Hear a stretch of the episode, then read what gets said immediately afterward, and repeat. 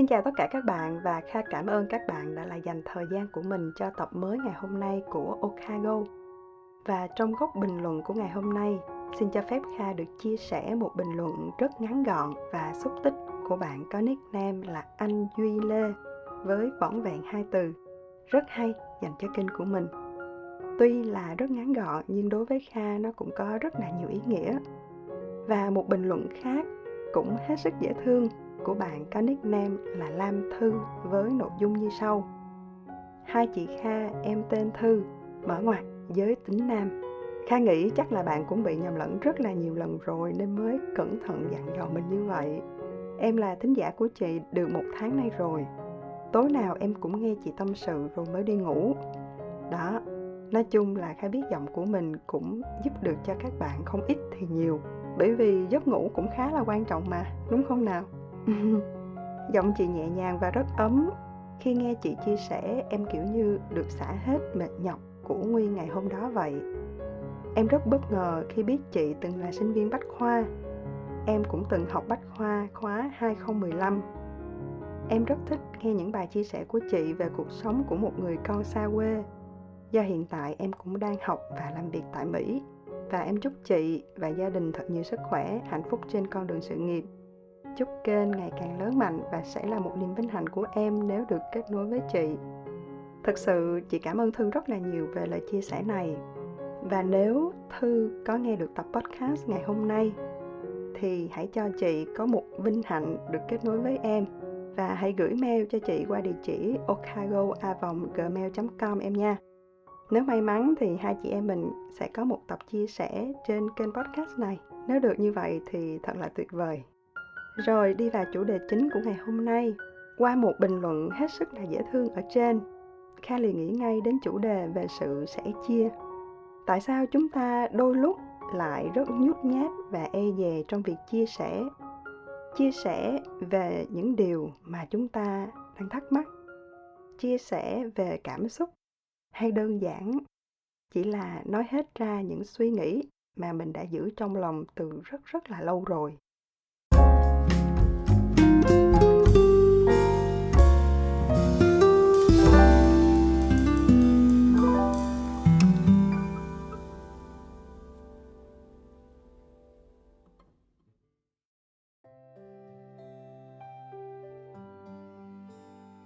thực ra nếu ngồi đây để nói về quá khứ, kha biết cũng sẽ có rất nhiều thắc mắc là tại sao mình cứ dẫn chứng về những điều đã trải qua rồi.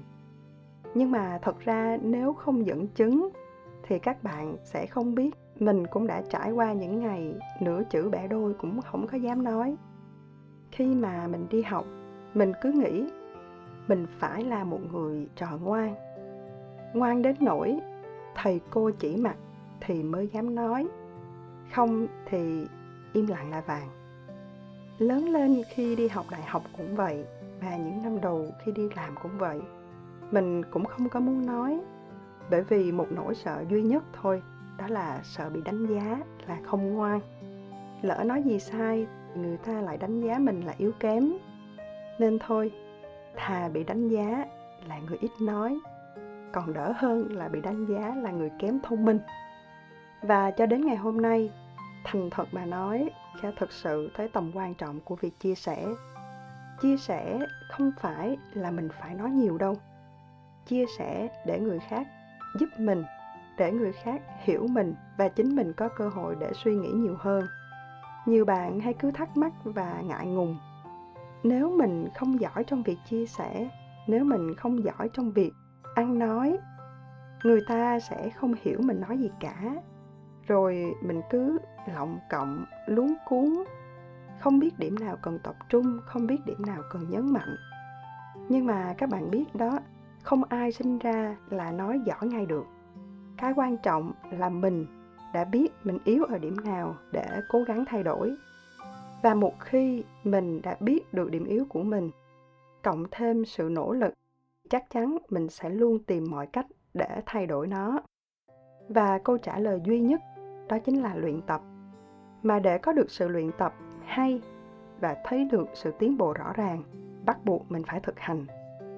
Mình thấy cứ đổ lỗi là tại sao người ta không hiểu mình, tại sao người ta không đọc được suy nghĩ của mình. Thực tế thì chẳng ai làm được điều đó cả nếu mình không nói ra. Chính mình còn chưa hiểu được mình mà. Chính mình còn sớm nắng chiều mưa. Sáng hôm nay mình nói thích ăn bánh canh nhưng buổi chiều đến thì lại gọi một tô hủ tiếu cơ mà. Có những điều mình đã làm, nhìn lại, thật sự kha hối hận kinh khủng lắm.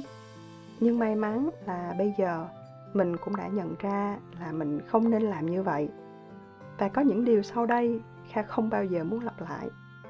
Thứ nhất, đó là mình ước mình đã bỏ qua được cái tôi và nỗi sợ hãi của bản thân sớm hơn.